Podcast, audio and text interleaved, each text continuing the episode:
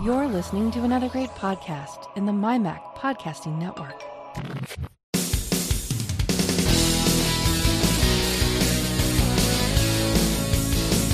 Welcome to the Essential Apple Podcast, your home for news, views, security stories, technology, and all sorts of other related chit chat that catches our attention.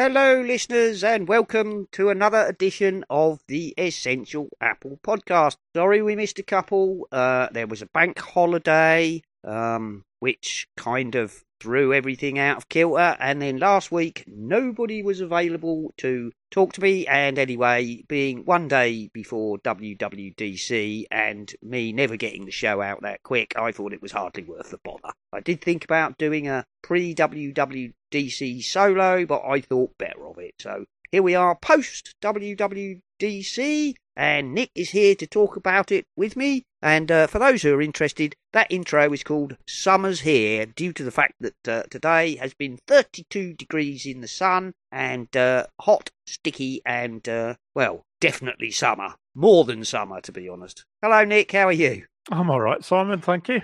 Mm, I uh, so yes, last Sunday I was uh, in the Netherlands for my nephew's wedding. So Very uh, nice. so that was nice. Uh, very pleasant. Yeah. Well, it was that. Yeah, Actually, by that time, it was after the wedding. But yeah, it was. It was really good. We I spent a week with my family and a couple of days at the at the venue where we were uh, where they were getting married. And uh, they're they're very accommodating people in the Netherlands. Very friendly. They all speak excellent English, which is good because I don't speak any Dutch.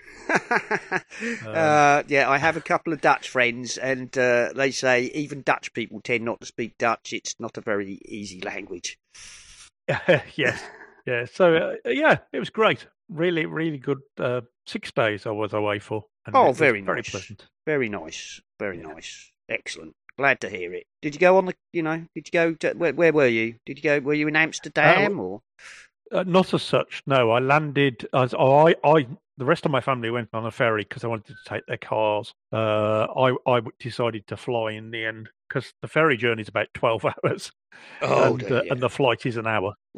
Uh, so um, I, I definitely thought I'd fly. Uh, but it, uh, their their transport systems in the country are just so easy to use. Uh, I mean, I wondered how I. It's been a while since I've been in another country where I didn't think they'd speak much English, but as I say, they nearly all do. And um, when you're in Amsterdam, particularly at the airport, everything's in English. oh yeah, yeah. So it's actually really easy, and their transport system. I mean, literally, you go, you go up to a machine, you press English, and and away you go. Say where you want to go, gives you a card, and you're away. Uh, so yeah, I was I was impressed. It was um, Well, plus, ve- plus, very course, very simple to get there. you know, plus of course, anywhere that's not in English, you can use your iPhone to translate it for you. Indeed, yes. Google uh, Google Translate was well, no, Google um, Lens was used a number of times on menus and things Mhm. to work out what we were eating. But on occasion, they'd have English menus as well. So I uh, um at my very very friendly people. yeah at my pied de terre, there's um several Turkish people. Um, most of the guys speak English, but there's a woman there who I assume is one of the guys' wives, Yeah. and she only speaks Turkish. So whenever I bump into her, I um whip out my phone and do the um speak and track, you know. And then get Oh, the yeah. phone, get the phone to speak Yeah. Turkish to her. I don't know how good it is, but she seems to understand what it says. So Well, that's good. at least we can, you know, say hello in passing. there we go. Yes. Um, so any, anyway, we went to we went to uh, we stayed two nights in Zwolle. That's Z W O L double L E, which is a little bit. Uh, it's about an hour north of Amsterdam. yep, I've heard of Uh, it. nice, nice little town. Uh, one of my favourite days. Uh, obviously, the wedding was my favourite day, but I've got to say that just in case Matthew, Matthew listens to us occasionally. and um, Congratulations, uh, Matthew, if you're listening, and to your new yes, wife. indeed. And um, on the second day, uh, they've got a they've got a computer museum. Oh, nice. So it's stuck in the middle of nowhere in an industrial estate, um, but it's in a big warehouse, and they've got it laid out um, like in chronological order. Oh, it's Hmm. not sorry, it's not just computer; it's computers and computer game systems. Um, and they've even got an arcade section with lots of old arcade machines in it. nice. And it's uh, you pay one, so it, it's it's sixteen euros fifty to get in, Oh, but then good. everything inside is free to play as much as you like. nice. Um, uh, and amongst the um, so the computers start off with you know industrial you know card card machines and Yep. tape readers and all that kind of huge hard drives and that kind of thing. Um, but as you work your way round, you, you're working your way further and further forward in time. Um, and every now and then they'll stick in a, a machine that was would have been around about that time with some games and things loaded up on it. So, so they've got the original Pong,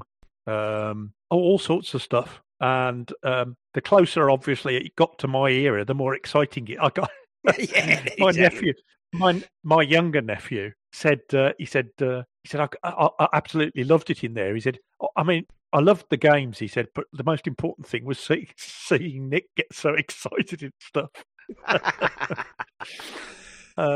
Oh, uh, particularly the the particular point when I rounded a corner, and they'd got a Dragon Thirty Two, Ooh, which was a which was a Welsh computer. I It thought, was how the heck indeed. that found its way out here? I remember. I had a Dragon. 30, Did you? I had a Dragon Thirty Two. I did. I remember seeing them So- advertised, and I always lusted after one, but I, ne- I never, I never got round to getting one because I, I Yeah, they they're They relatively expensive. They were okay. f- They were okay for their day, but they weren't. Mm. They weren't that brilliant, really. No. Um, but um, but it was just the fact they'd got one, and they'd got almost everything else. the only thing they hadn't got I is they hadn't- wasn't it? the Dragon. Yes, it was. Yeah. thirty-two k. Yeah.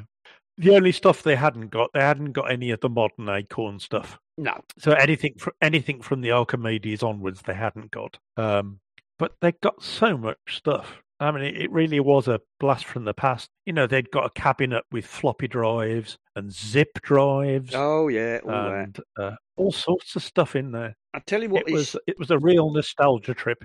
uh, probably not as nicely organised, but still worth a trip if you're not too far away. Uh, have you ever been to the National uh, Museum of Computing? It's in Bletchley Park. Yes, Yeah. yes, I have. Oh It's- no, I haven't. Sorry, no, it was closed on the day I was there. Oh dear. That's a So I went. I went to Bletchley Park. I went. To Bletchley Park, but they, the, the museum was closed. Oh, that's a pity. That's a pity. I've been there, and this, um, I say this. This place was set out in a warehouse, so it was pretty large. oh yeah, yeah. The the National Computing Museum at Bletchley is pretty large. Not as big as that though, but it, Yeah. it's you know they've got all sorts of stuff in there. Um, and like you like you say, similar sorts of things. They've got a at one point you go into a room and there's this hard drive which is like about six foot across, like the platter from out of it. That is. Yes. and uh, I forget what the size of storage was. It's pathetic, you know. It's like half of a three and a half inch floppy's worth, and it's like six Yeah. six foot yes. thing made out of like half inch thick fiberglass. You know, um, but it's it's worth it's worth a trip if you do go there. If anybody goes there, by the way, if you're listening to this, you do not have to go into Bletchley House, which is interesting in its own right, but quite expensive. The uh, National Computer Museum is separate. It's in the grounds, but you don't have to pay to go in Bletchley to go in it. Anyway, that's by the That's by. right. Yeah, that's Yeah. by the by. But uh, but yes, it was uh, it was great fun. We spent about an hour walking r- around the museum with me getting more and more excited, and uh, and then um, as I say, they'd got like a, an arcade section. Um, uh, of course, the, the the first things that the older members of the group were attracted to was they'd got about eight pinball machines.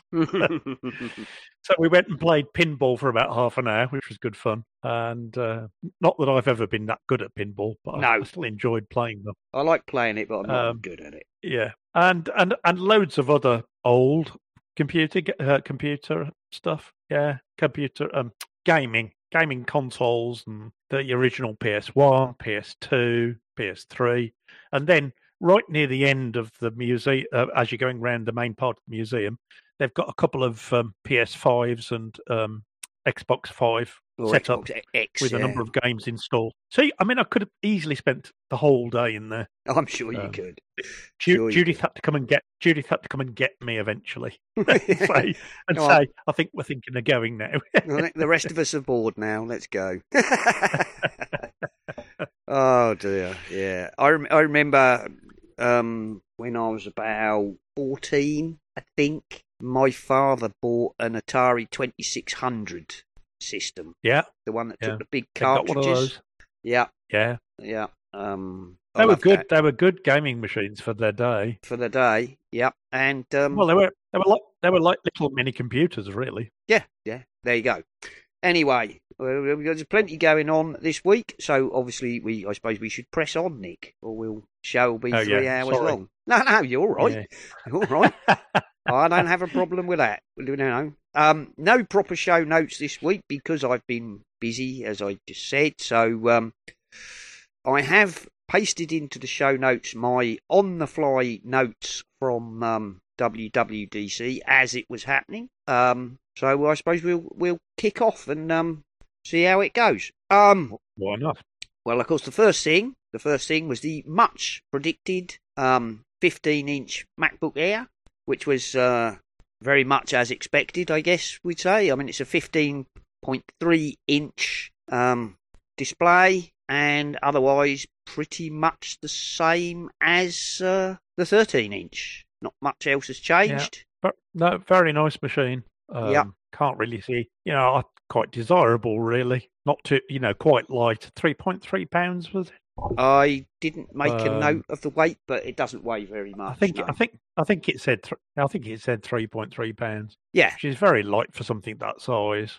I mean, um, yeah, I, I, I watched uh, earlier today. I watched the uh, you know the Gruber's talk show live WWDC live. Right. show, which is after obviously after WWDC, and he gets various Apple executives to come on and talk about Uh-huh. what's been going on. He had uh, Jaws and um, uh, yeah, well, it was John Gruber, and then he had he had Jaws and uh, uh, John. I can't remember his second name. One of the guys, and then he had um, what was his name? Frank Cannon, I think. Um, And then, of course, at the end, he had Craig come on. Um, we'll get into that later, but that was a, a an interesting. It's an interesting watch. If you're, you know, and if you're not, if you're not really interested in listening to John Gruber uh, talk to various uh, Apple executives about what happened, you know, what was on stage at WWDC, uh, just find find the YouTube and skip to the last like three minutes after he does all the um, thank yous and credits. Um, skip to about the last three minutes where they ask uh, Craig if he actually did play that guitar lick um, on that three-headed Oh, guitar. Yeah. um, Yeah. And uh, Jaws, you know, he's going, oh, what, really? You know, and then Jaws goes, oh, hang on, here, this, what's this behind the chair? Oh, it's an electric guitar. And uh, of course, Craig hams it up and says, um, "Oh, how does this thing work? You know, let me help it. Let me help you strap it on." uh, and then he promptly proves that he's actually an incredibly good rock guitarist. So it's only about a minute long at the end, but it's it's very funny. And uh, Craig proves that he is in fact a very competent rock guitarist. So you know, if you're Oh, not that's good. if you're not interested in the rest of I mean- it, um, yeah, just watch that bit. Yeah, from my from my perspective, because I was quite surprised to see it, and uh, and usually I can tell. As a musician, I can usually Hmm. tell when someone's faking it. Hmm. Um, no matter how much good instruction they've had, some, um, sometimes they'll do something that doesn't look quite right, or Mm. uh, but uh, and when it, when he play when he did it, I thought, oh, that looks like he's playing that. So Yeah. that was that was my um, that was my impression. But of course, Um, you, you It's a little bit like when you when when people mime mime to stuff, you can some you can sort of see that they are. yeah, It's uh yeah, you can. yeah. If you But- look if you look close and you know what you're looking for as a musician. Yeah. But you know, watching that, it's always possible. You think, well, this is all recorded. They could have, you know, he could have played it and not played it fantastically well, and then they've, you know, redubbed over the top, oh oh absolutely, they could have tried it seven times or whatever. whatever. But yes, no, they could. like live on, um, live on John Gruber, you know, on stage with John Gruber, they give him a guitar and like he tears it up. So he's obviously cool. a, a very, very good uh, electric rock guitarist. So yeah, I think the three-headed guitar was like just possibly overkill to make it funnier, yes. but um, Yeah. it was very, very good. There you go. Anyway, so that was the MacBook Air. Oh, that was the bit that um, on the um, on the John Gruber thing. He says to um, I think it's Jaws, and he says, "Oh, I liked the bit in the video where you showed the the 13 inch MacBook Air and then just grabbed the c- corner and pulled it out like a like a Mac window to make it Oh yes, yeah. 15 inches." And he went, "Yeah, if only it was that easy." if only we could have done that in real life. There we go. Um, what else to say about that? It's apparently got a six speaker system rather than the um, 13 inches four, which makes sense because obviously they've got two speakers down the side of the keyboard because you've got more They've got room. more space, haven't they? Yeah, It's got an 18 hour battery life. Um, that is impressive. It's, it's impre- always impresses me. I mean, if the one thing that if you if you listen to people reviewing, you know, PC and Mac laptops, the battery life of Macs is just always so significantly more Mm, uh, to everybody else. Uh, they've really nailed that bit of uh, they've really nailed that. of uh, manufacturing. Yeah, I mean, it's obviously got a slightly bigger battery than the uh, the 13, but a bigger screen sucking the juice. So yeah, it's of course. 18 hours. Um, that's of course their lab testing. We always know that's not real life, but it's it's Still going to give you a day's worth of use. That'll give it? you a day's. That'll give you, you know, depending on what you're doing, that'll probably give you eight or nine hours in real life at least. Yeah. I mean, I'm always impressed with my, you know, with my Air, my 13 inch Air. Um, you can leave it for ages and it's not gone down, and you can even turn it on when it's. You think, oh, not much in there. I better get ready to plug in if it goes red, and you could go three or four hours before it goes even into the yellow. So. Yes. Um, they've brought it in at twelve ninety nine dollars, which was the um, original starting price for the thirteen inch. Um, they've dropped the thirteen, I think, to ten ninety nine. So that's two hundred dollars off the um, thirteen inch, and I believe the M one is now nine nine nine, which is still a bloody good machine, by the way. You know, if you're looking for a, if you're looking for a budget Yeah. laptop, well, not budget, but budget by Apple standards. I mean, a, a lot, a lot of the talk in this, um, in the whole keynote, was about much faster chips. But the, you know, the M1 is still incredibly capable, oh yeah, it is. and for the average person, it's more more than enough. It's it's.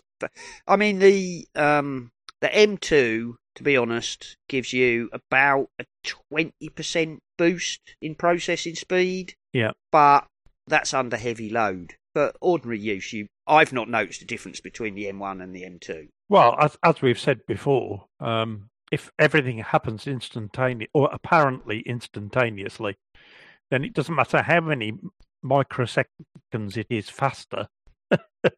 You're just not going to see it, are you? Because you're not just not going to perceive it if it's instant anyway. No, exactly. So uh, So Yeah. that they had that, and then they brought on um, what was it? The Studio. They were talking about the M2 Max and Ultra, um, as expected. Nothing really surprising there. They've brought out a Studio with M2 Max and M2 Ultra. Um, the M2 Max is apparently up to 50% faster, and the M2 Ultra up to 20, 30, or 40% faster, depending on what your um, what tasks you're employing. Um, yes, 192 gigabytes of RAM on the Ultra. which is if you- if you've got a very large wallet. Yes, oh yes, definitely, and supports up to six displays. It's like, mhm, yeah, okay. If you can afford, if you can afford six of the Apple displays, that's probably uh, ten times as much as the M2 Ultra Studio to begin with. It's it's just uh, it's mind-boggling, isn't it, that we can drive this amount of power from something that is well so small. it's it's it's a bare, you know, it's, Yeah. it's so thin and and light, and yet, yeah, remarkable. are. So- Remarkable technology, and everyone else can have it because I'm quite happy with what I've got. Mm. oh yes, and then of course they had the long um, expected Pro. Um, main thing with the Pro is it appears to be the same guts as uh, the Studio. It's got an M2 Ultra in it, um, 192 gig again. quoted as three times faster than an Intel Mac Pro, and comes with six PCI expansion slots for those who Oh. wish to stick in all the gubbies. Is that, is that is that Apple listening to their community again? Maybe. I guess so. I guess so. They did talk about Yeah. quite that uh, about that quite a lot on um on think. Uh, you know, John Gruber was pressing them on. You know, considering that the Intel had 1.2 up to 1.25 terabytes of RAM, and this caps out at 192. You know, are people going to be disappointed with that? And they just keep saying, as they would, be honest, that the um, Apple Silicon architecture, you know, blows the whole previous paradigm out of the water, and um, Yeah. It doesn't use Yeah, memory in any way, anything like the same way. I think it's fair to say that all the people who would use those, you know, that 192 gigabytes of RAM, um, they they they all will probably be disappointed. Um, all three of them, probably. yeah, probably. Yeah, exactly. All three of them who need a terabyte and a half of RAM. There must be things that need that, but Yeah. really, if you're doing that, I'm sure you're already building completely different systems. Um, yeah, you're probably you're probably building your own. To What I- do what you need it to do. So, to be honest, the one thing I did note um, and didn't write down, but what they said was that the M2 uh, Mac Pro uh, already contains enough graphics acceleration to be equivalent to seven afterburner cards. Oh yes, Um, I remember seeing that. Yeah, Yeah, which is the original, the original Mac or the previous Mac Pro, I should say.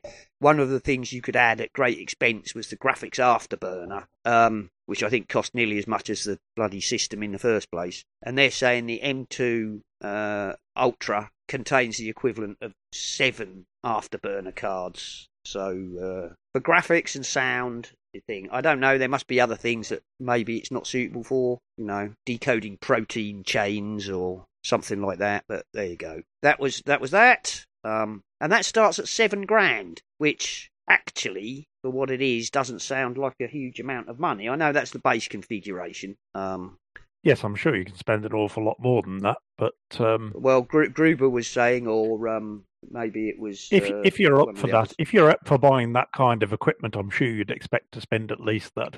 well, they were saying the expansion cards that people put into those systems can cost, you know, six, seven, ten, twelve grand a piece. So, the No, because they're being ma- yeah they're being made for specific reasons. yeah, so the um, you know, the cost of the box is relatively trivial in proportion to the sort of money they're prepared to lay out. So yeah, know are. your market and all that.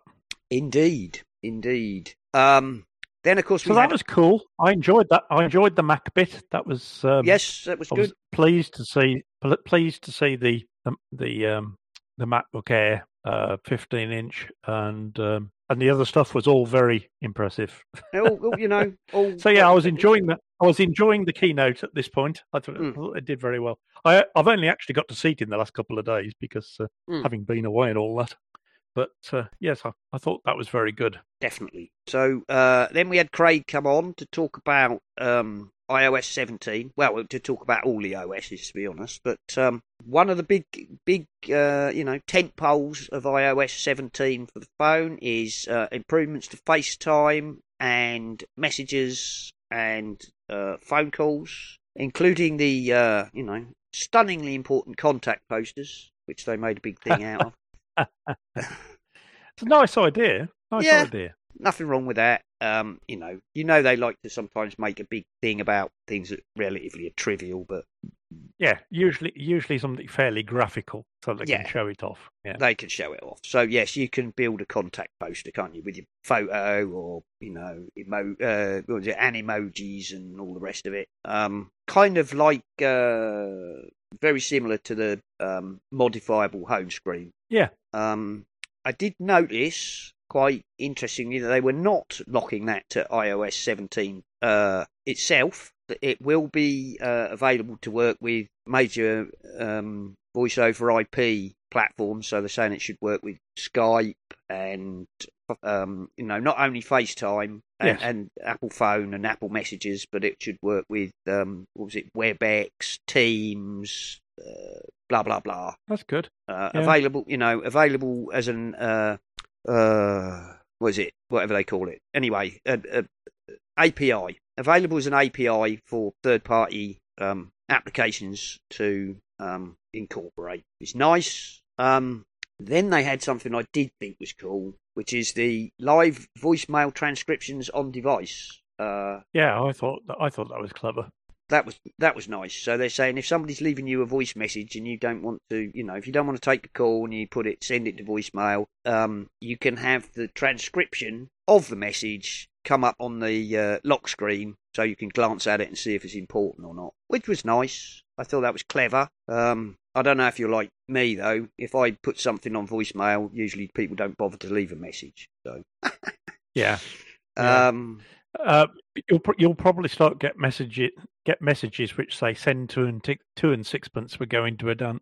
Exactly, they're the ones. But um, that, you know, I, I- guess there must be people, you know, people who are in business or whatever who where voicemails are much more important than they are to, you know, man in the street, as it were. Um, That's right. I mean, I, I can see the advantage of being a, if you're in a meeting, you don't want to be disturbed. Um, you don't want to get your phone out properly, but you can just quickly glance at it and have a look at what what's being asked or said. yeah, That's quite useful. and of course, um, if you've got one with an always-on display, um, you could probably just Yeah. glance at it on the desk or whatever as it comes. Um, to go with that, they had um, video voicemails, which is basically if you try and FaceTime somebody and they're not available, you can leave a video message, much as you can use a voice, leave a voicemail on um, on the phone. Yeah. which is you know nice little add-on. Um, then they had uh, check-in, check-in on messages. Now that was that was nice. I like that. Um, that's the thing where you can uh,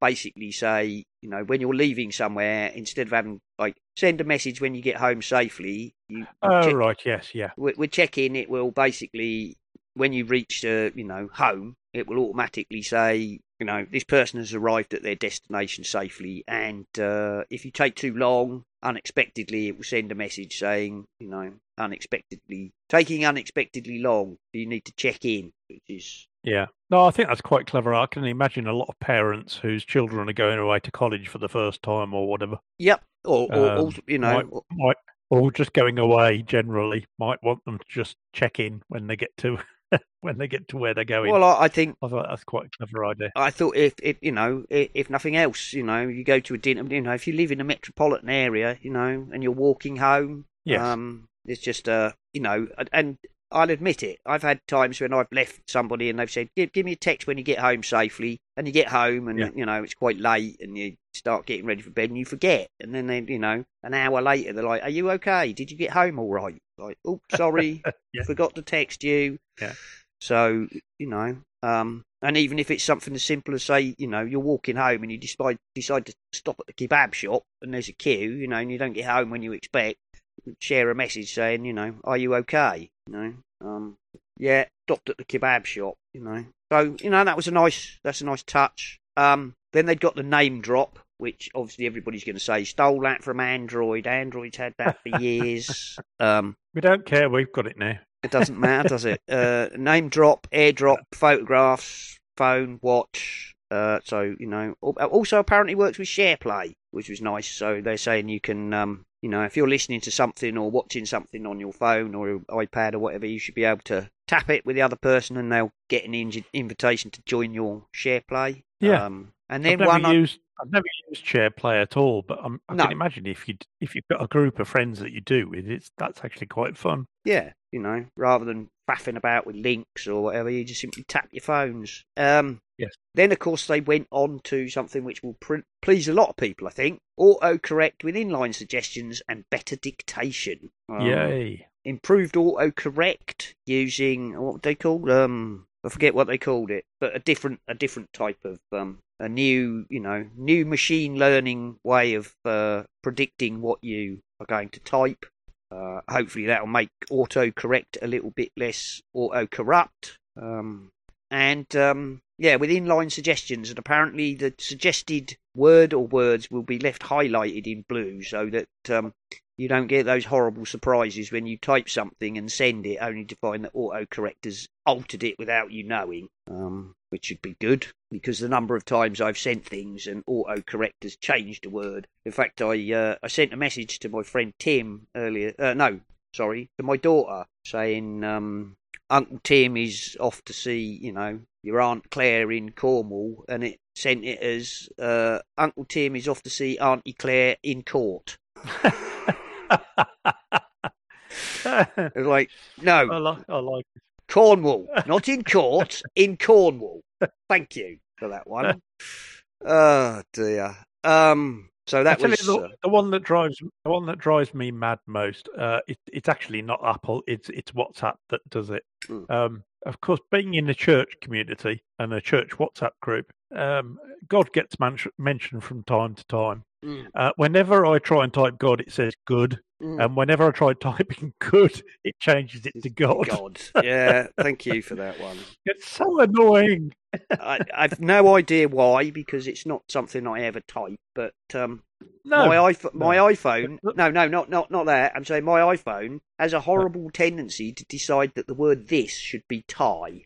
It's like, oh, how weird. Why Thai? Right? Not like that word I ever type. I have no reason to mention Thailand Yes. whatsoever. But it, Yeah, the, oth- the other thing it seems it's the short words it seems to struggle with. Sometimes it puts if in when I mean when I've typed Oh. I meant of, yeah, and uh, and and the other way around just makes us all sound illiterate. which- Yeah. which is very Yeah. annoying. So that's supposedly, uh, you know, big big improvements coming there. We hope, and uh, Apple have finally stopped being quite so prissy, and um, you won't have any more ducking uh, problems. So there we go. Jolly They've good. finally decided that um, you know adults occasionally use profanities, and uh, they don't want to have their words changed for them. Thank you. Um, I'm not sure if it's something I've done. I might have gone into the dictionary and added a few uh, profanities to mine, but uh, right. sometime in the and uh, it was either that or the latest betas of 16 point wherever we now? 16.6 something? I don't know. Wherever we are that stopped um, trying to correct my occasional profanities for me. So they might have already started to implement that. Um, then they had the journaling app which uh, journaling's not my thing but it did look quite good I liked the Oh. um, I must have missed that. I must have been distracted at that point. I don't even remember it. Uh, yeah, they're having a Ah. thing called journaling or journal. Uh, the journal app will use the machine learning. Um, to, do you know how photos will surface a memory from this day or, or similar things like Yes. that? It, it's Yeah. going to use that kind of um, machine learning to, if you turn it on, will effectively help start your journal for the day with you took a picture here, you went there, uh, you sent Oh, a right. message. So effectively, try and collect um, things from the day into a sort of suggested um, journal uh, entry, which you can then edit to your heart's content and add more pictures and various other things. But it will attempt to build a basic entry for you using photographs and messages and things, which it seemed like a good way to get Okay. people started. If you're not, um, I know a lot Yeah, of people who and not not a know. natural journal. Yeah. well, I, I think a lot of people say they like the idea of a journal app, and then they come to the end of the day and they open it and have got no idea where to start. they don't know what to write. Yeah, exactly. You know, Yeah. um, I think that you know, in that way, it's just going to make some suggestions from your day to get you started, which you know might help people. That's Um, quite clever. Yeah. I know. I must have I must have dozed off at that point, I think, because I don't remember it at all. Um, and apparently, there's a suggestions API which will be uh, the same suggestions API that they're going to use themselves will be available to third-party apps who already. So people who already make um, journaling apps will be able to um, take advantage of this ML API to assist Good. them as well. So Apple are saying, you know, it's not only for us; it's for everybody. Um, so things like I don't know, what is it? Day One, I think is one called. I don't know. Yes. I'm not. I'm not a journaler. Yeah, I've heard of day one. Yeah. But so people like that will be able to take advantage of the same things. So Apple are saying we're not shutting them out and trying to um, outdo them. Um, they had the standby mode, um, which is basically taken from the watch, um, which is where if you you know when you put your watch on, uh, put your phone in nightstand mode, turn it on its side, it will display um, the time and uh, you can customize it with various widgets and so on, which is I thought that was quite good. I Yep. thought that was quite good. If it, if you're the kind of person who uses it as a, a phone by your bed as well as everything else, or Um, an alarm by your bed. Well, I use mine good. sort of as an alarm, and um, I, I do put my watch. You know, have my watch, so that goes into kind of nightstand mode where it will show you Yes. the thing. But this this one's saying it can be um, it will be more adaptable than a watch, obviously, and you can put widgets and things on there. So, for example, when the alarm goes off, it might be able to show you what the weather is going to be and what meetings you have that day and that sort of Yeah, thing. if you're that awake at that time in the morning. well, yeah, there you go. Depends, doesn't it? Yeah. No. Um. No, I thought nice addition. This is this is the bits where um I think it's quite nice that they're you know the teams feel like they're talking to each other, and um Yeah. you know the phone guys are saying, well, you know that thing that the watch does. Wouldn't it be cool if we added that to the phone, or vice versa? Um. Yeah. Um. And Siri is going to drop the word "hey," so it becomes simply Siri, and That's gonna please. That's gonna please all the podcasters, isn't it? well, there you go. Um, just have to just have to keep saying the S, lady. Yeah, hey S. well, it's no longer hey, just Just Siri. S. and um, you're going to, you know, what was it? Um, I mean, actually, to be honest, I don't know about you, but most of my devices stopped worrying about. They're much better at recognising your voice than they used to be. They're much less They prone to Yeah, going off are. when um, people mention it on podcasts or whatever. But it is, it, they still can go off, but not as much as they used to. And apparently, it says here ads run on um, the ability to Oh, that, not have to like read- Alexa. Yes, not. I thought Yeah, they'd. added, Ale- I thought they'd already Ale- added that, but um, maybe not. Oh right, I don't know. Well, If- Alexa certainly you can you can. There's a Yeah. setting for each device yeah, which where you allows can- you to for it to continue listening for a little while. Yeah, and I thought they'd already added that to Siri, but maybe they've added a much better version or improved it. Because I do know quite often, I don't know if it's got too short a wait time or quite or whatever, but when I do use Siri, often you go to ask it something else and it's like nothing. You have to go, oi, wakey, Yes. wakey. Could I ask you, you know, can I carry on, please? Um, so that will be good, hopefully, and uh, you know, apparently there will be more improvements to Siri coming. Um, then we went on to the iPad, which woo now gets interactive widgets and a personalised lock screen with widgets, um, live activities and multiple timers, the health app, and uh, better PDF and freeform. Um, all things which basically I think it's taking from the phone. Um, or the yeah, Mac. some, on some nice tweaks. Some nice tweaks. Nothing nothing spectacular there. No, no, nothing. And plus, of course, uh, you know, all the things that are already being added to iOS. So everything that goes with the FaceTime messages, uh, Yeah, that- all yeah, that, yeah. that all, all applies equally. Um, I, I thought both of the uh, iOS 17 variants were good. They looked good. They had improvements that Yeah, looked like they they'd do. be useful. No massive changes, not huge upheaval. Um, nothing wrong with that, to be honest. Um, I thought you could already do multiple timers, but perhaps you can't do multiple timers on the iPad. I don't know. I, I don't know. No, I rarely use. You I know, don't. I don't use- use them on the on my Apple devices anyway. so- don't you? I use I use I use a timer on my watch or my phone quite a lot, but I I tend not to need more than one. So Yeah. No, I've got the A lady in the house, you see, so I just mm, I just call her, I have a couple Get- of those, so I her to sort my timers. I could, I could if um, I could if I wanted, but I usually have my my watch is usually closer, so I usually just have my watch to do a timer. Um, Fair enough. I don't think I've ever bothered to ask it to do two. I'm usually, you know, most of the time I'm using a timer. It's for cooking, and if it's cooking, I've already got in my head Yes. when I, you know, I don't need to know 25 minutes for the potatoes and 45 minutes for the meat. I'll go 25 minutes, and I know how much longer I need after that. Uh, Uh, yeah, yeah, I know what you mean. Yes, we um, have got brains that we can yeah. use. yeah, my, you know, I'm not completely reliant on my tech. Um, the health app finally comes to uh, to the iPad. Uh, good, I guess. About time. Yeah, you can see all your all your health data, or in my case, your unhealth data, Yeah, yeah. I was going to say for most of us, all in uh, one place. all your unhealth data, all the things that are wrong with you can be collected in one place. Um, better PD, like yeah, better PDF and freeform.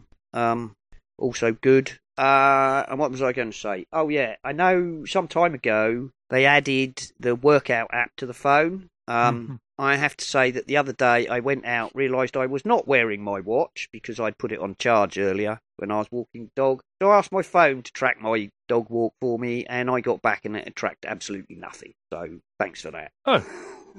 so much for using your phone to track your workout, mate. It, um, it said starting your workout, and then when I got to the end and pulled it out, it was like, "Would you like to start a workout?" Oh. Bit late now. I've done me. I've done me thirty-five minute walk. Thanks. Oh dear. Um. Then we went on to the Mac, Mac OS, which is going to be called Sonoma. Never heard of it. When they said it was going to be a, when they said it was going to be a wine region, I thought it might be something I'd recognise. Apparently, it's the second most important wine region in California, but I've never heard of it. So Well, there you go. whoop de doo, whatever. Um, got new screen thingies um, and desktop widgets which fade back when not in use. Um, okay. I, I mean, I thought I thought the design was nice. I, I Yeah. like the fact that they fade into the background when you're concentrating on something else. Yeah, good. Yeah, yeah, nice, tight. yes, thank you for that, Vinny. That's your impression, is it? Thank Yeah. you. Vinny agrees. Vinny He, agrees. he likes the widgets. the widgets are a good thing, apparently. Um, uh, and apparently you're now going to be able to use iPhone widgets on your Mac desktop. Um, Yeah, might be useful. why not? You know, they're all on the same code base, I have no doubt. So that's um thing. Apparently, there's going to be a game mode which prioritizes prioritizes game code, reducing latency, and has two times Bluetooth sampling for um better response to your um game controllers, which is uh interesting. Definitely. Uh, Yeah. I don't play games on my Mac very much, but you know, um, could be could No, be. I don't. uh, I, I don't think. I don't think it'll improve two dots very much, which is the one I'm playing a lot of at the moment. She- Probably she's unlikely joining to. dots together on the screen. But it, you know, it's a it's a step in the right direction. I like the way that what you can say is, I'm I'm going to play a game. I'm going to go into game mode, and so lots of um, Yeah. the more So background. stop mucking out. Stop mucking about doing other stuff. Yeah, basically, you can turn down all the you know iCloud um, synchronization and everything else, and um, concentrate on uh, That's a good idea. concentrate on letting my game run um, thing and to promote their new push towards uh, gaming we had death stranding the director's cut and the uh, famous game designer thereof on stage to um, to show us you know Yeah, how wonderful metal 3 and all the rest of it uh, can be looked quite uh, looked quite good. I thought, yes Not yes being a gamer, the same as you, but it was good. Well, I do, you know, I have, I do play some games on the, usually on the Xbox or the PS5, to be honest. Um, Yeah. But uh, Death Stranding is a big title, and a director's cut thereof coming, you know, not, I don't suppose exclusively to the Mac, but to the Mac, um, is nice. A little Mm. bit of, um, I think, as John Gruber said, the only problem with the stuff about gaming, lads, don't want to be harsh, but you know, I've got deja vu here. Oh I've, yeah, I've heard you making pushes about how you're going to improve gaming on the Mac and it's going to revolutionise it, and it, you know nothing happens. And I said, you know, fair enough. As I said, yes, but that was before, and now we've got Apple Silicon, and it has all these fantastic benefits for game directors, um, or you know, game designers. Plus, of course, um, they introduced. I don't think this was. I- Did they? They might have mentioned it at WWDC, but they certainly mentioned it afterwards. There's going to be a game porting kit for um, oh yes, I saw that. Yeah, game makers to help them port PC or other games, you know, to the Mac. Uh, a bunch of APIs to help them make, uh, you know, recompiling a game for Mac easier. So that's uh, got to help, hasn't it? It's got to gotta help, help. the um. gotta help. If, if you're having to put in less effort to port it over, that's always a good thing. Exactly. So it seems like Apple are making at least some attempt to attract some serious games to the Mac. Um, Yeah. We had some stuff for um, various uh, you know, video conferencing tools like uh, Zoom and such like, where yeah, I you thought can. that was I thought that was quite interesting because what they're doing is actually taking taking what what other tools are doing for you. Mm. I mean, if I'm using Zoom and I wanted to use you know overlays and things like that, I'd probably just pull it into um, the software we use at church and send it back out as a virtual camera back into Zoom. Yeah, Um, but this this enables you to do the overlay thing directly with yourself. So yeah, you can appear good. as a like a head, can't you? Talking head in a bubble. Um, Yeah. appear directly on like in front of the screen- screen. Yeah, I quite like the directly in front of the screen where you've got your screen behind you. I thought that, you know, if you're giving a lecture or something, that's going to be really useful to be able to do that. Uh, very much so. Uh, my boy has done some stuff, as I said in the past. He did some stuff on YouTube, um, and achieving that requires, you know, faffing about with OBS and or other Yeah. tools to, and virtual cameras and, and scenes and things. So it'd be it'd be nice, you know, uh, it'd be nice to be able to do that without having to use third party software and so on. Um, and a bunch of effects. I believe there was. I, I don't recall exactly. I'm going to have to re-watch this because I've got to do a presentation on this for the uh, Mac user group at the end of next month. Oh, hadn't they got hadn't they got the two thumbs up and it did or am I Oh, yes, yeah. with other effects somewhere No, else? no, there Yeah. were some effects. You know, it recognises things, so you put your hand up and that sort of thing. Um, And make a heart shape. Yeah, you know, As if I I don't think I've ever done that on screen. No, but you know, it might be a little bit of a novelty, but you know, it all helped. Um, and I'm sure Yeah. there were effects in, but uh, that they didn't show that might um, basically, and that's will be available for third-party products as well. So Teams, Web, WebEx, Zoom, um, Safari is going to have improved blocker tracking um, and some other security improvements. Um, all good. Uh, user profiles, um, which is a bit like focus modes as far as I could see. You could create a work profile and a home profile, and a, which I suppose you could also use to create profiles for different people. If you, although that yeah, I would have thought so. be slightly thing because if you've got other people who need to use your Mac, I, you, usually you just set up another another user. But I guess Yeah. be Yeah, true. but there you go. The the user profiles is a bit like focus groups, but uh, focus but for Safari, which Yeah. I can see people making use of. You know, you could have a research profile and a writing report profile and things like that. Um,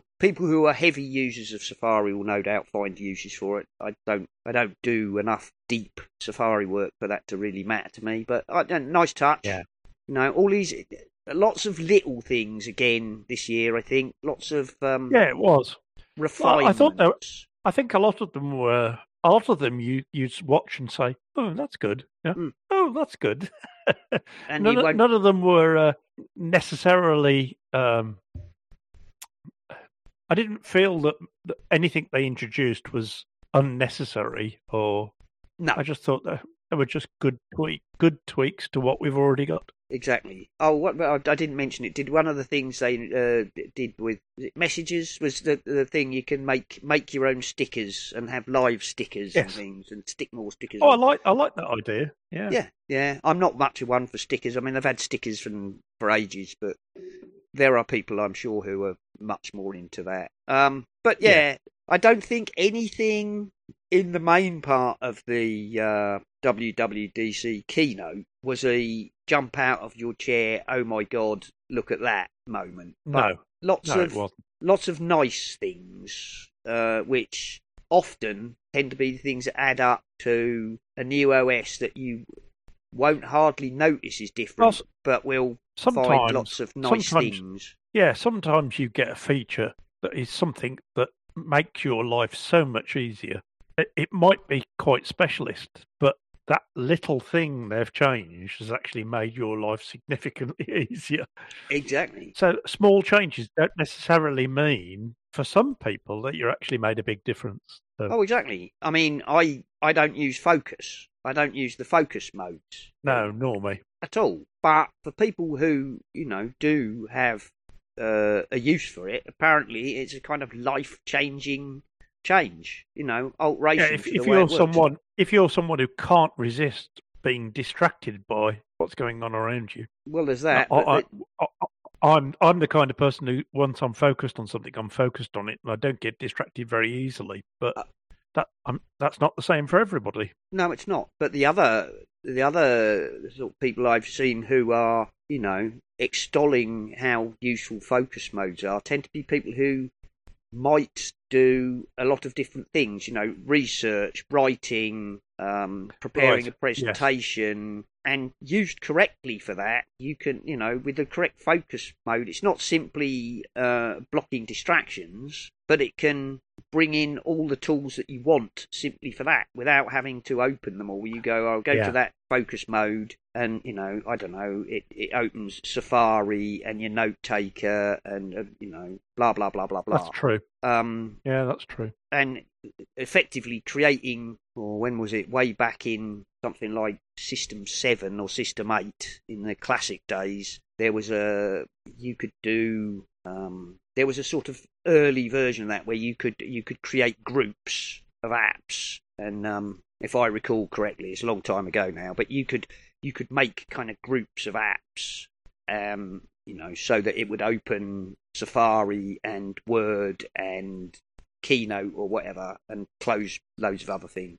Anyway, but people who, you know, people who do that sort of thing say that focus can really make your life a lot easier by doing that sort of thing. That's good. And ch- changing, you know, maybe changing your um your space, moving you to a different um set of widgets and all that sort of thing. Um Yeah. there we are. What have we got? Um AirPods. Changes to the AirPods was adaptive audio, which blends transparency and noise cancellation together. Um, seemed not sure what to make of that. I mean, you've got transparency, which already has sort of um, reactive noise cancellation, and then you've got anyway. Seemed like a reasonable idea, I guess. If you're in environments which might change, you can have both at the same time, as it were. Um, Yeah. and AirPods Pro have a new conversation mode which detects you speaking and will attempt to focus the um, the pickup on the person in front of you, which uh, seemed, you know, quite a nice, clever. you know, a nice enhancement. Both uh,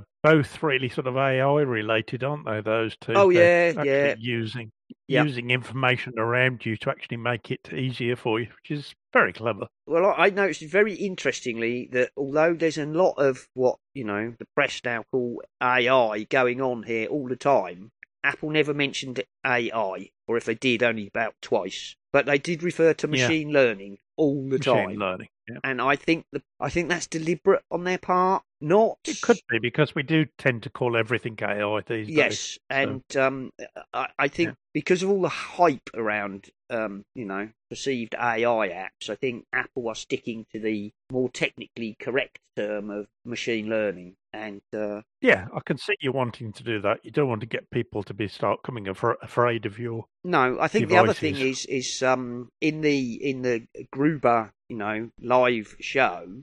Um, I think it was Craig said we don't want our users to focus on the technologies we use to make things happen. We want to concentrate on user experience and how that's done isn't a secret, but you don't need to know how it's done unless you care, effectively. Yeah. So, yes, there's AI and machine learning stuff in practically every app on the Mac and iOS we just don't make a big thing about how we do it. Um, so there you go. Um, apparently, improvements to AirPlay, including AirPlay in selected hotels, who will be, you know, signing up to allow you make it easy for you to AirPlay to your hotel um, TV. That'd be good. Um, no doubt, various chains will be uh, signing up to that. Uh, a sort of Yeah. variety of AirPlay enhancements, which I haven't made any notes on. Um, and the one I did quite like, especially if you've got a bunch of teenagers in your car, uh, SharePlay for CarPlay, um, which Have they have they have they actually met teenagers? well, Uh, you just end up getting the, the, the music changed every thirty seconds as they Well, fight against one another. Yeah, but- but you know, it does it does mean effectively what they're saying is you can do share play, and then it will allow more than one person to be in control of the music. So Yeah. no squabbling about you know. They'll still change the music every thirty seconds, but they won't squabble about it. Yeah.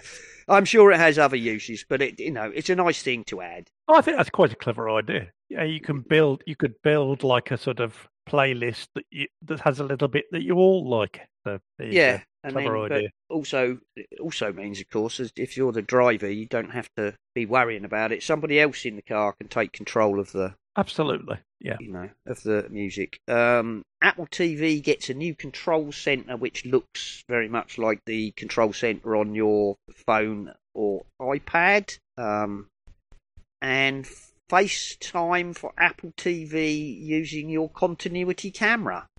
Um, Yeah, I thought that was. Um, I thought that was really clever. Yes, I did actually. I thought that was, uh, you know, I mean, the continuity camera thing is okay, but I mean, you know, all the all the Mac laptops have built-in cameras. I know some people say they're not good enough, but they always seem good enough for what I use them for. Um, but yes, the idea that if you're, um, you know, talking to your family, um, you know, and there's a bunch of you in the living room, it'd be quite nice to have it on your big TV rather than um, all of you trying to cram round an iPad.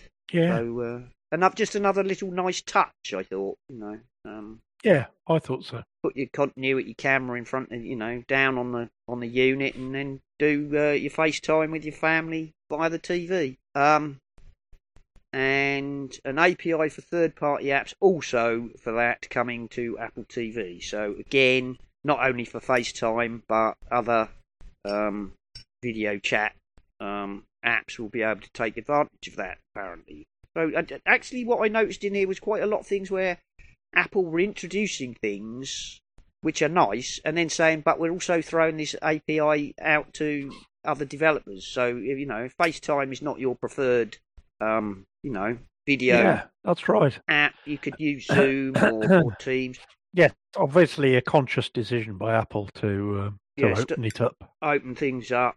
Um, then we had the watch, um, which was uh, widgets will now be put into a scrollable. Um, you can have widgets on your phone, and they'll be in a scrollable uh, thing below the below the watch face. Um, a whole new design language and a much bigger focus on making use of the digital crown, which I quite like. I quite like that idea because I don't think that the you know the crown quite often isn't used enough, considering how much of a big job you know big thing Johnny made out of it originally. Over the last few iterations of the uh, Watch OS, I felt that the crown, you know, the use of the scrollable crown has become less and less used. So, um, like I say, a whole new kind of new design language, um, more widgets. Um, so I'm looking forward to that. Um, I didn't take a huge amount of notice about the details of that. Um, I noticed they had a big thing about cycling improved with third-party tools for Bluetooth linking, um, a new compass and waypoint features, and better maps for hikers and cyclists with um, kind of co- contour maps and uh, things like if you go out of phone signal, dropping a pin on your map showing you where that was. So if you need to make your way back along the trail, you know how far it was back to where you can get a phone signal, that sort of thing. Right. Um, okay. Yes, I must admit at this point I'd skip through this section because not Yeah. not using. I mean, my Apple II watches now. Mm. I really should sell on because I I just don't use it anymore. Um, so I'm not really interested in the watch. But uh, No. like all the other bits, some nice stuff in there. There was some nice stuff. I mean, yeah, they're talking about a, you know, a compass which now integrates with maps. I believe I'd have to rewatch this because, like you, it's not my top priority. Uh, Yeah. Improved waypoint features for hikers and cyclists. You know, a lot of them based around um, safety. So things like, yeah, this is where your phone signal went. If you need to backtrack to find where you can get in phone signal, it's dropped a pin on the map. Um, That's good. uh, bet you know contour contour maps for people hiking, so you can see if you're you know about to walk up a great big mountain. Although open your eyes and look in front of you.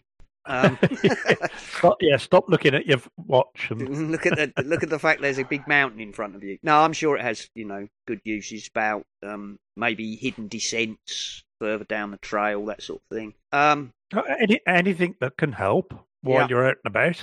That's not not a problem. Yeah, uh, new developer features for training apps for all sorts of things. There was um, things like wrist snap for tennis players and golf uh, golfers. Uh, more more features based on making use of the fact that the watch is on your wrist, and so obviously you can measure things like the amount of twist or snap or um, acceleration of your forearm, that sort of thing. Yeah. Um, new health features, including mental health, state of mind in mindfulness, which is an like a kind of expansion of the breathe. Um, yeah. Breathe out. Um, and apparently within that you will be able to uh, take common surveys of mental health. You know the sort of things that the doctor gives you if you think you might be depressed um, right. kind of industry standard uh, mental health survey questions with suggestions for what you can do about it, or yeah, you need to see a doctor. You know, um, all good things, all helpful. Um, and I don't recall this one, but I've written it down. Myopia reduction with sunshine measures and screen distance suggestions. Um, that I recall was um, there were something to do. Yeah, myopia reduction uh, not sure what the so sunshine that's trying to. So that's trying to increase your, basically make your eyes work harder. I, I assume. Well, I, I remember um, the screen distance suggestions. Making the making the muscles stro- stronger, effectively. Mm. Yeah. I don't recall exactly. I'd have yeah, to rewatch that bit. The screen distance suggestions I recall, which was um, I think that was more to do with the iPad, suggesting that you know if you've got children who use iPads, it will suggest you know you're too close, move the iPad oh, further away, that sort of thing. Um, That's a good idea. You know, yes, because kids when they're little, they tend to. It doesn't matter how big the screen is that you've got; they'll sit almost on top of it, won't they? Mm. So again, lots of um, lots of little things. I do remember watching the myopia reduction and sunscreen sunshine measures and thinking those are cool, but I can't remember what they are now. Um, right. And at that point, I think we've done quite a lot, Nick. So I'm going to say we stop for five minutes while I hand over to John in his hardware store, um, and he's going to tell us about a Scosche Power Pack, um, and I believe that includes emergency jump start for your car capabilities. But uh, I'll let I'll let John tell you about that one and we'll come back and uh, shall we just skim over what we thought about the Apple Vision Pro afterwards? Sounds good. Okie dokie. Take it away, John.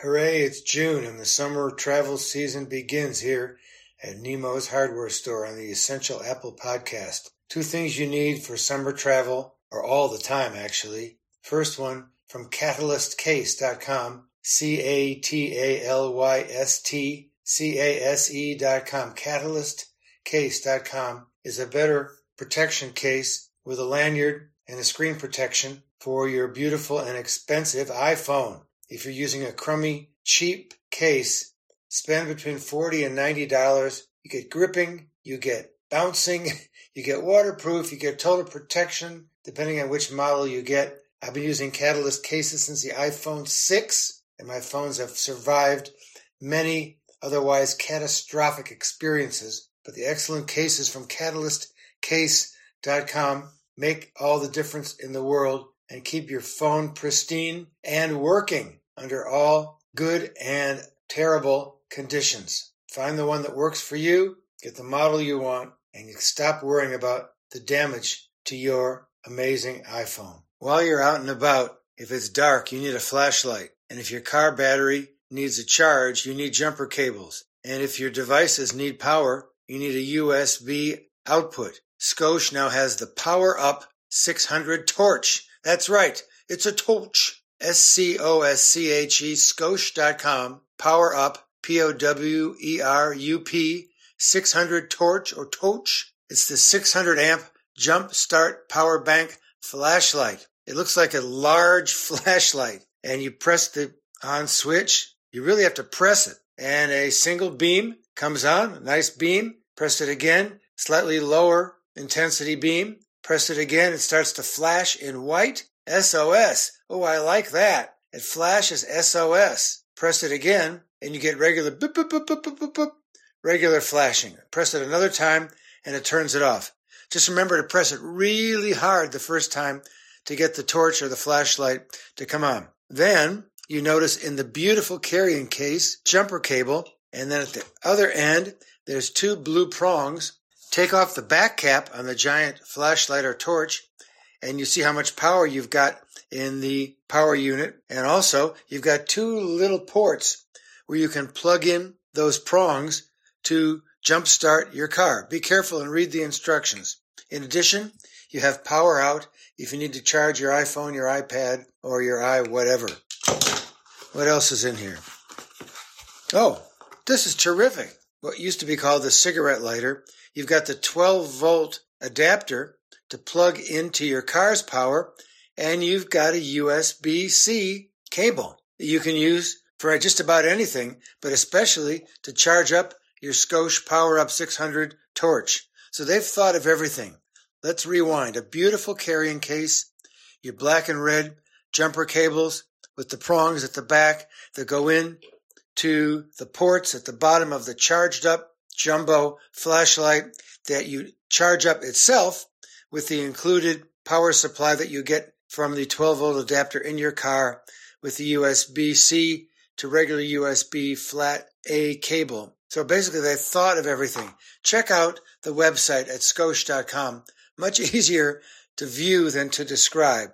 This is $100 in the US, and maybe you can get some discounts. They're offering some summer specials. Get a good case for all of your Apple equipment and get good power supply for emergencies that you will need on the road, plus routine charging and torching. That's it from Nemo's Hardware Store. Back again real soon.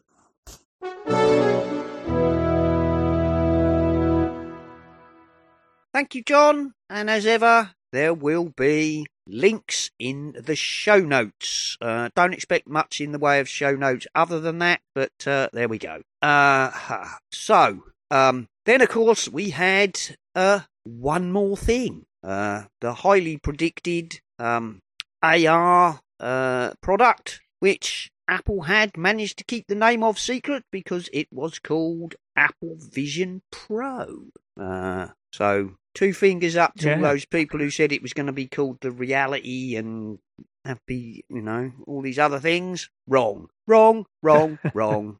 Ha ha ha. Um, actually, in the Gruber thing, he said I had to be very careful not to reveal any of the um previous code names. And he went, Oh right. uh, and he said, like, you know, that we used a lot of code names. And I was going, you had more than one code name. He said, we had code names for the code names.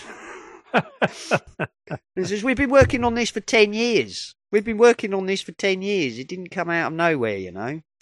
So there you go. Um, but there we go. The Vision, Apple Vision Pro. Um, not what a lot of people expected, I don't think. It did look like the leaked uh, renders. I'll give it that. Um, but I think it was quite different to what a lot of people expected. I don't know. What did you think about it, Nick? Well, I didn't actually get to see it till this morning. Um, so, uh, well, actually, early this afternoon. And um, generally, I was quite impressed. I, I, th- I think I came away feeling that they were right. This was a new, a new, um, what do they call it? Platform. Yep, a new platform, um, and they're uh, uh, describing it as I- I spatial thought- computing. Yeah, and I, I thought they'd like when the original Apple, uh, when the iPhone came out, they'd thought really long and hard about what the most important aspects of it are, and I think they did a pretty good job. Uh, apart from its cost, of course, but we'll come to that later. Yeah, we'll get to that bit. um, Um, Uh, I, I, I'm sure. I'm sure. It, you know, it, it it's an expensive thing to make, and um, well, I mean, it's but, got uh, what, what has it got in it? What did they say? Six cameras, goodness, yeah, goodness knows how many cameras and sensors. sensors. I think it was um, that it was the attention to detail of, of, of actually making it work as seamlessly as possible Mm. and as uh, unconnectedly as possible and, and most intuitively as possible. They'd obviously spent a long time on that. I mean, the, evolution of that interface has obviously taken years. years and years. You know, fair enough. Fair enough. They've taken ten years working on it, but I reckon during that whole time, it's probably evolved and evolved and evolved and evolved Oh, I have no doubt of that. I have no doubt of that. I'm sure the you know original concept builds were huge, clunky helmets with Lord knows what. Um, as you know, again, if you're interested in that, do watch the the WWDC uh, live with Gruber, um, which is on YouTube. Um, they talk about it a lot, of course. Um, and they do talk about you know years and years of work. Um, about how they took the Steve Jobs approach of don't get some technology and then figure out what to do with it and make a product. Think about what you want to build and then work towards it. And if you have to develop technology to make it work how you want, then put it on hold until you can build the technology you need. So, Yeah. um, a lot of that. Obviously, they did reference back to AR kit and the first introductions of things like LiDAR, building basic AR experiences on the iPad, all that stuff. And as he said, yeah, of course, all that was that was all part of it. That's all. I think it was Kelly who once said about some other new product that when you look back, you can see the dots, but you can't always see them at the time. It's only when a new product comes you can look Yeah. back and join the dots of things Apple have done um, to get to where they're going. I mean, it's got um, the lenses, the lenses themselves to get those like Yeah. So the lens technology from the i all the everything they've learnt from the iPhone, um, And, but the um, the eye lenses themselves. They're not simply like, oh yeah, here's two little, you know, here's two little screens, and we'll um, make them so No, that they they're no. binocular, and then put some magnifiers in front so you can see them. I mean, they got like what were they something like six element lenses or something. I can't remember now. Incredibly complex yeah, lenses to make it all smooth and retina and wrap round and amazing. yes, you can, you can see quite a lot of things. I mean the um, the facial mapping from the iPhone as well. hmm it- all the sensors they built for security originally obviously are being used in this device for mapping your face and Build these. Um, I mean you really can see looking back now you can see those milestones being ticked off exactly. um, maybe maybe not originally for the but you can see where they'll look back and say we can use that we can use Yep. that we can use that bit We can use Yeah. that bit. I mean, the hand tracking, apparently, from all the the people who've had hands-on experience, um, Carolina Milanesi, who hopefully I'm going to get on the show in a few shows' time, said that at first, when she was trying it, she wanted to reach out, you know, in virtual space and try and yes pinch things. But she said, I soon found you could just leave your hands on your lap and just tap your thing, you know, fourth thing and uh, finger and thumb together to do a click. It can register that, you know. Um, interestingly, uh, I think it might have been, uh, it might have been the, it was the guy, and I can't remember his name, so apologies to him, uh, who was on Gruber said, well, you can actually tap the icons. So when you're on the home screen, right, the, you, you can look at it. It says the eye tracking is, you know, very, very um, technologically advanced, and it will track precisely where you look. And so you can look at an icon, and it will highlight, and then you can just tap, you do the finger click, and that will activate it. But it says if you prefer, you can literally point with your finger at the icon as if you're tapping it in virtual space because Yeah. you're, the the you know the headset knows what you're looking at, so it will register you trying to do that. Um, everybody who's written a report, those who are lucky enough to have had 30 minutes demo with it, say it's not finished yet. It's definitely not finished yet. Um, but it's amazing. John Gruber was completely stunned by the fact that he said everything in it is projected into your, you know, your real environment, and it's perfect, and it stays where it should be. Um, you know, you can arrange the screens around you in real space, and they don't move at all relative to your environment, um, which is something they said they worked really, really hard on. Um, I hadn't realised. I must admit, I did watch a tiny bit of the keynote when I was in the Netherlands, and the bit I caught was the beginning of the. And, and I wasn't really listening because I was with other people, um, uh, but I could see what was going on on the screen. And uh, I must admit, I kept saying to myself, "Oh, that's no good. Look, that it's all right showing that, but it's in a dark environment. What happens when it's a light environment? That's okay. It's in a dark environment." And then when I actually watched the keynote, it said, "Yeah, and we darken the background." I thought, oh, of course, of course they do. but um, they only dim it down. You know, they They just dim it down, it back. yes. Um, as I said, the Well, the- you, c- depending depending on how much you use the crown, isn't it? The crown Hmm. controls how immersive it is. Yeah, and you can have I that various. was clever. um, I like you that. know, you can have a you can have a completely fake environment. As said, you can be on the top of a mountain or on the beach or various other things, or you can be in your living room. Um, I, I, I, my thoughts, general thoughts about it is, I think that on the whole, this will be used differently to other VR headsets. Oh, definitely. I think it will be. I think it will be used in all sorts of places that you probably wouldn't never see a VR headset. I, I Um, think very much they've aimed at the um, AR slash mixed reality, you know, XR as they call it, Yes. um, environment. It's much more about that. Although it can go full VR. They said you can dial the It thing. can. You can you can choose a, a completely fake environment. You know, you could sit on the moon or Mars or somewhere and dial it into full virtual. Um, but even then, they've done this thing where so if somebody approaches you, the sensors will do it and they will appear through your virtual reality. They will kind of blend into, uh, you know, they'll kind of fade into existence. Um, Yeah. lot of clever stuff. Yes, eye-wateringly expensive, to be honest. But Yeah, I mean the, the problem the pro- the problem is, I mean, three and a half thousand dollars is fine, except a large proportion of us wear glasses, so you're going to have to have prescription lenses made as well. yes, So you're probably talking more like four thousand dollars. yeah, in four odd dollars. cheapest. I don't know if you'd be able to do it, but with your glasses still on, you might be able to. That depends how yeah, tight fit well, it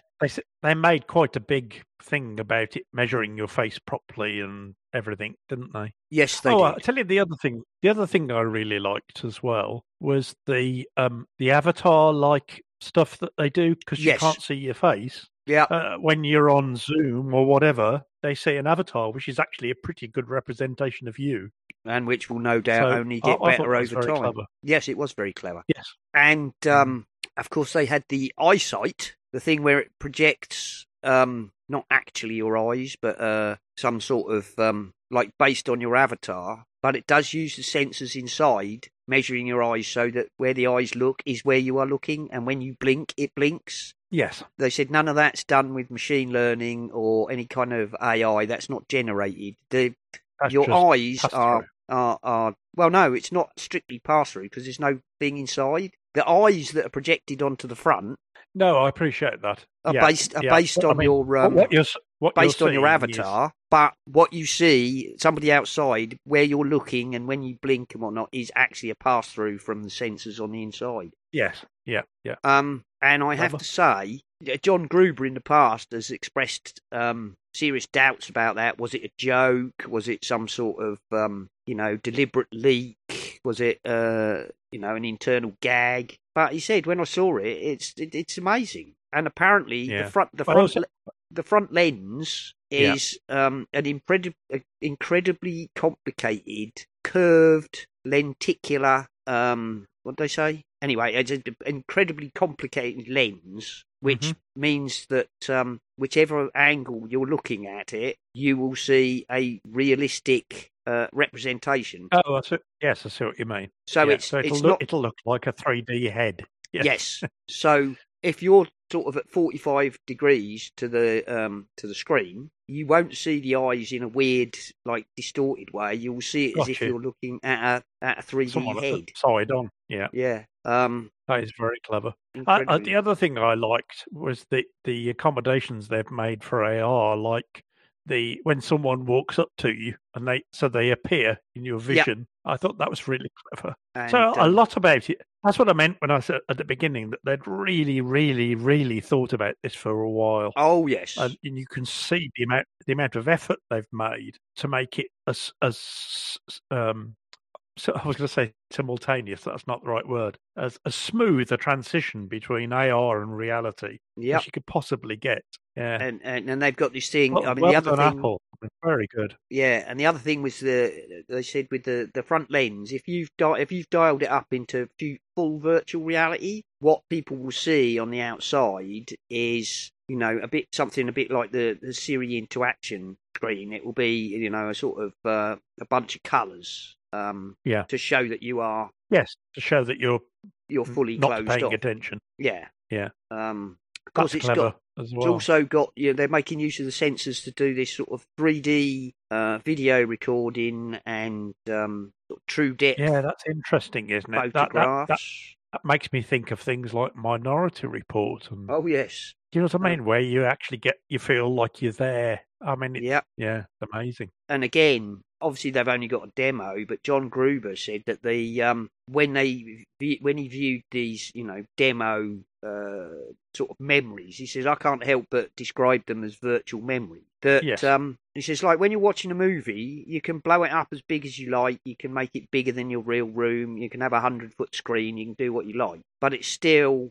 a movie in a defined rectangle as the director, you know, cut it. But he said the memories appear like through a like a portal. The edges are gently hazed out, and it's like a it's almost like a you know something out of um. He said some sort of fantasy thing where a wizard has done a you know waved his hand in a circle and made a portal in time that you can look through. Yes, And he said uh, they said they spent a long time in in you know product research defining exactly the best way to do that. Um, you know they tried all different sorts of things with it being in lenses or bubbles or whatever. Um, and apparently, you know, when those things appear, or like the 3D dinosaurs or anything like that, when you put your hand out, there's a, a massive amount of compute power goes into masking your hand and matting it into the 3D image Um, right. So that it's just like you can't it's not like you can't put your hand through a thing a virtual object but we make it very much so that that doesn't you know that doesn't happen. It's very difficult to do. The Right. the R1 chip basically re- real time is mapping your hand masking it and matting it into the 3D environment in real time which is massively powerful which is another reason I think, although it is an eye-watering price, I can understand it. I mean, it's powered by a full M2 and then a second Yeah. real-time signal processing chip to handle all those things. So, I I also I also think it's the kind of thing that no one is gonna no one's gonna buy this without considering it carefully, and they're gonna want to try it first. So that that only, I, I I doubt if these are going to be sold much on the internet because no, they're I not. think pe- people aren't just going to buy it. Well, uh, no, don't get me wrong. There'll be some fanboys with more money than sense, and they'll just buy them. But the average person will want to try it and and see if it's worth the amount of money it's worth. Definitely. Um, and I think you know if, you, if you've got the money, you'll probably say yes. yeah. I, I Um, but we'll see.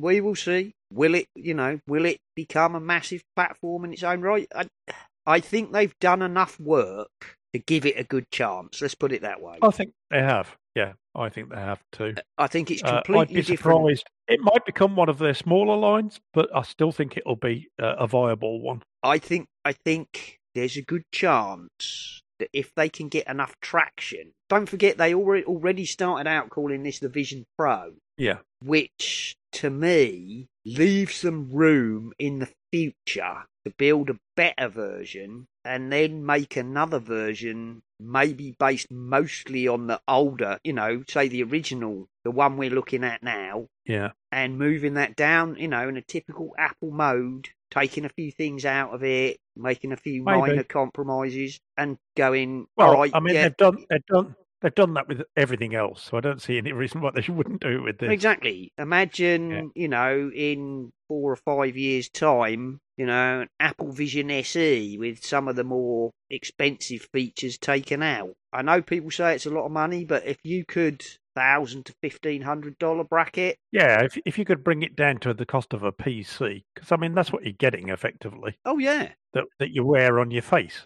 Um, precisely. then people people would be would be more ready to say, okay, I'm going to ch- I'm going to stump up that amount of money. I I'm going to go for it. But, I think it's I think it's and there, there, will be and, and there will be enough people out there who will just say, yeah, I'm having it. Oh, there's plenty of people who've got money to So- throw around, aren't there? You Yeah. know, Yeah, so um, as you say, it's not going to be something you just buy out of the Apple Store because uh, the whole thing with the light mask. Yes. Um, several reviews I've seen said there were about you know six, eight, ten different light masks available at the demos. yeah, That's right. Is But- that depending on your the shape of your face or something? Yeah, the size and shape of your head and your face. But Apple have said that there will be many more. You will have to be. You will have to go to an Apple store and be and be fitted.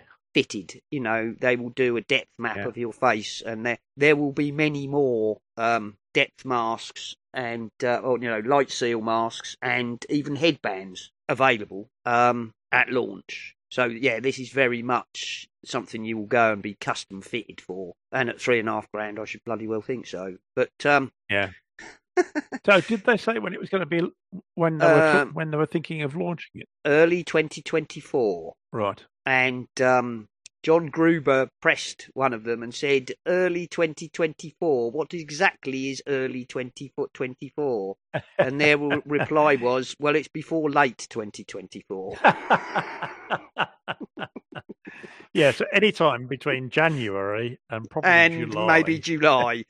yeah, probably some somewhere in the first half. Yeah, you know, they didn't even say that. Well, it's before late. very good, very good response. So there you go. Um, I I think it's a, a good start. Eye-wateringly expensive. That said, if I had three and a half grand to chuck at it, I think I might be tempted. Yeah, Um, well, I think it all depends on. I mean, I what don't we've seen so far. I don't have three and a half No. grand, but I, I, I expect, I expect when launch time comes, expect to see long queues outside Apple Oh yeah, stores, uh, you know, trying to get a demo. Um, because yes. a lot of 'cause, people uh, go, what what I'd be what I'd be interested in really is is the quality of the visuals because, I mean, I've got uh, one of the early um uh oh I've forgotten what they're called now. Uh, Google Quest or the Quest? Yeah, I've got the first Quest. okay. And in all honesty, the vi- visuals are acceptable, but that's uh, that's as far as I'd go. Um, so apples will have to be nigh on perfect, really, And, for me you to know, spend that amount of money on it. by all accounts that I've read, and we're talking about people like John Siracusa, John um, Gruber, you know, these big names. Uh, Yes, uh, Carolina Milanesi, um, uh, you know, Benedict, uh, all, all the big names you see tweeting and writing columns. Um, those of them who've had a go at it say it is, you know, super impressive, and that they've come out of it, even going in very sceptical, have come out saying that was like unbelievably good. a little bit blown away. Yeah. So you know, I think from that level they've got it. They've got it nailed. Whether it, you know, whether it will make a long-term product or not, I can't say. No, Uh, well, I, I- don't think any of us can say that. No, Look at look at uh, look at the comments about the original iPhone and the original iPad. well, look at the comments about the original watch. You know, um, exactly. Yes. Who's gonna who's gonna buy this? You know, and let's face it, Well, a lot of people. a lot of people bought it, and even then, you know, we all knew that the Apple Watch Zero was a pretty compromised. Well, not compromised, but Time, time limited. Yeah. it was a time limited product and you know had a lot of things it, same as the original iphone the I, original iphone couldn't do cut and paste it didn't have 3g But I think they, this, I think that. they knew. I think they knew that if they were going to do this, they'd have to do it really well straight away. Mm. Um, so I don't, I don't. I'm sure there will be rough edges in certain places, but I think they'll probably be hidden away. and um, I get the impression it's quite polished already i think it's pretty polished already and um because they've waited until it has been. Because, i think that's yeah because they knew how important it, they knew how important it was to get it right. it's got to be right and if you know you know the amount of compute put they power they put into it is, is really quite ludicrous i mean Phenomenal. an yeah. M an M2 in itself, and then a specialist R1 real-time signal processor. Yeah. I'm not Oh, uh, surprised we- it's a lot we of didn't money. mention we didn't mention the button um, that there is on the side. That uh, if you see somewhere you like, like you know, say Vienna, you can press the button and a couple of little helicopter blades shoot out the top, and, and it takes off, and away you go. Yeah, exactly. Indeed. Go go gadget goggles. oh dear. Oh, I like that. Oh dear. Right, so uh, well, there we go. I think you and I both agree that it's probably out of our price range, but I'm very interested in it, and um, I think it's something I'd to love, watch. yeah, I'd love the- to have a go. and I'd very much Yeah. like to just have a you know even a twenty minute demo just to see how good it really is.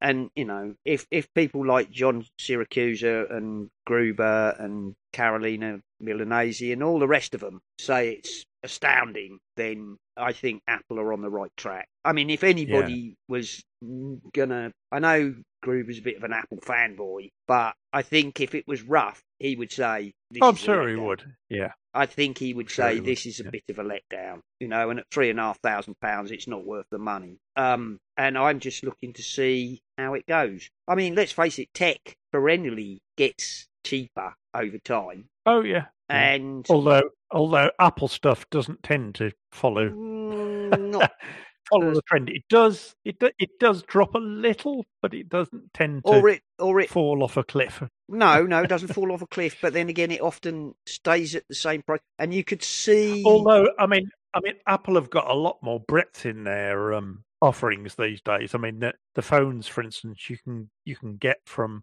uh, quite perfectly viable, really good phones, but they're actually a lot cheaper than the, the headliners. I mean, of course they and, are. and, and there's a lot of there's a lot of choice within that that um, that band as well. So, well, there is. yeah, I, I, suppose you know. I, should, I shouldn't complain too much. They just make too much money. Apple. Well, they make a lot of money. I mean, you know, as you know, I bought the Apple uh, Watch SE2, which still isn't a cheap product. I mean, it was the best part Yeah. of 400 quid, but that provides everything I want. You know, my wife went mad and decided to get the, was it eight? Whatever the biggest, flashiest, latest one was. Yeah. Um, and that was nearly twice that price. Um, does she need all the features and bells and whistles? No, not really. She just wanted to one up me. But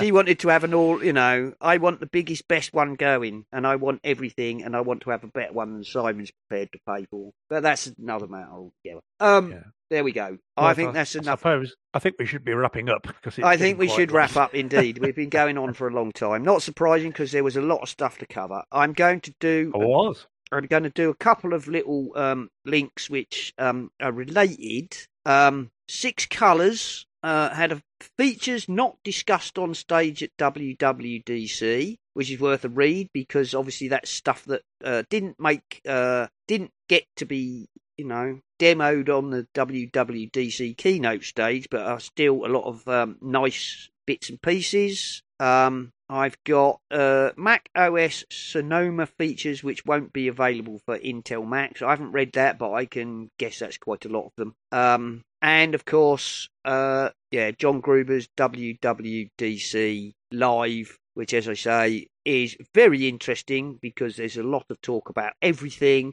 And uh, if nothing else, watch it for uh, Craig getting picking up the guitar and shredding the hell out of it. Um, and I've got a few other stories in possible stories here, but we haven't got a lot of time. Let me see. Uh, Apple have acquired the AR headset firm Mira, who were behind the Mario Kart ride at Super Nintendo World, so they've absorbed those. Um, uh, Microsoft found a lethal quote unquote migraine exploit uh, which could bypass Apple uh, system integrity protection. Um, they told Apple about it and Apple fixed it. So as long as you're up to date, that um, never got anywhere. Um, Suffolk Pete sent us one, ducking hell to disappear from autocorrect, which we've mentioned. um, one and John Gruber made a joke about that as well. Uh, 1Password passkey support for web launches in public beta for the Mac. Um, apparently, iOS 17 will tell you how long it will take to download an app.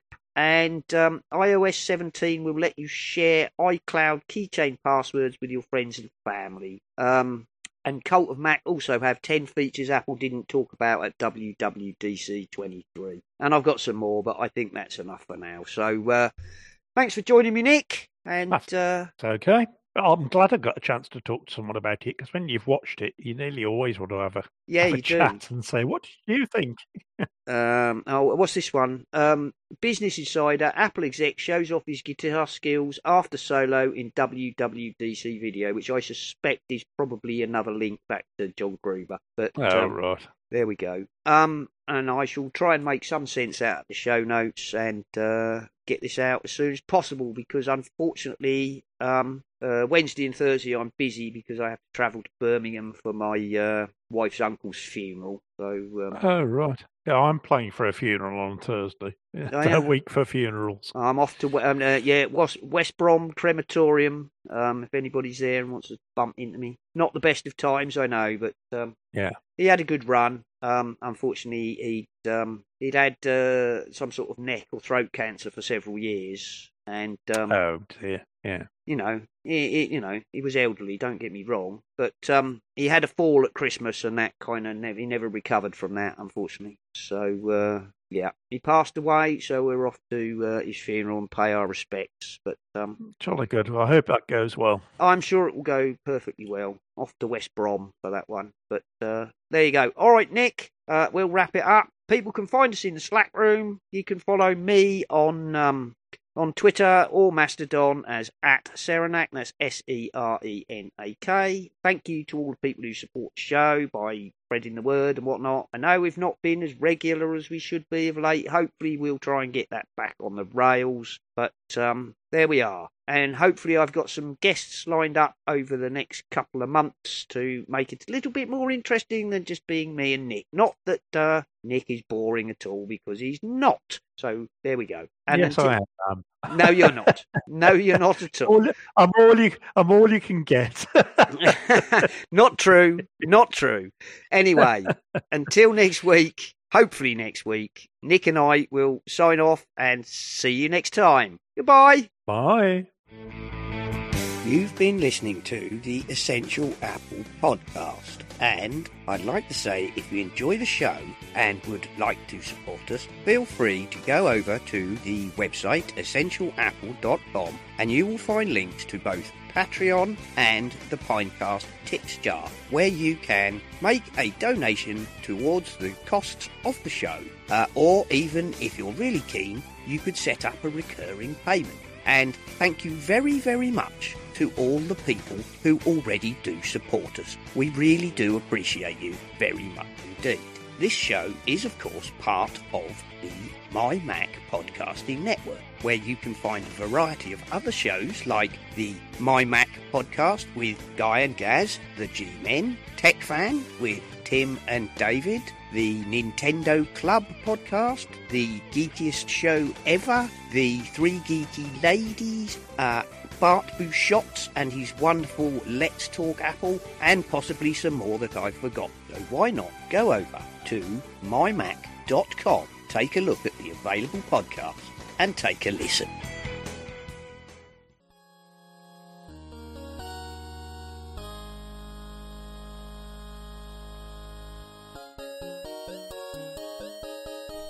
Hey, David, this week on TechFan, let's talk about Apple.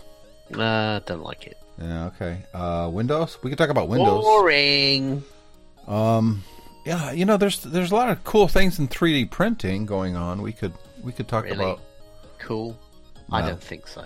Uh, uh, what about like uh, the Raspberry Pi? We've we've discussed that in the past. It's TechFan. No. Well, you're you're just being difficult now. What do you want to talk about this week on TechFan?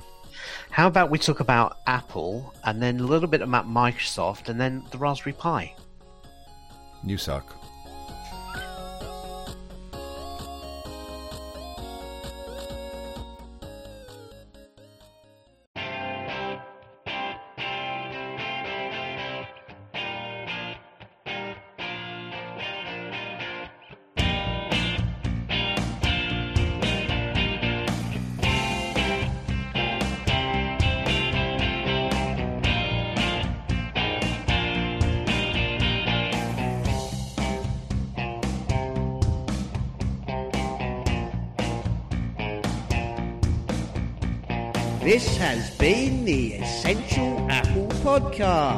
We hope you enjoyed the show and we look forward to you joining us again another time. Until then, goodbye.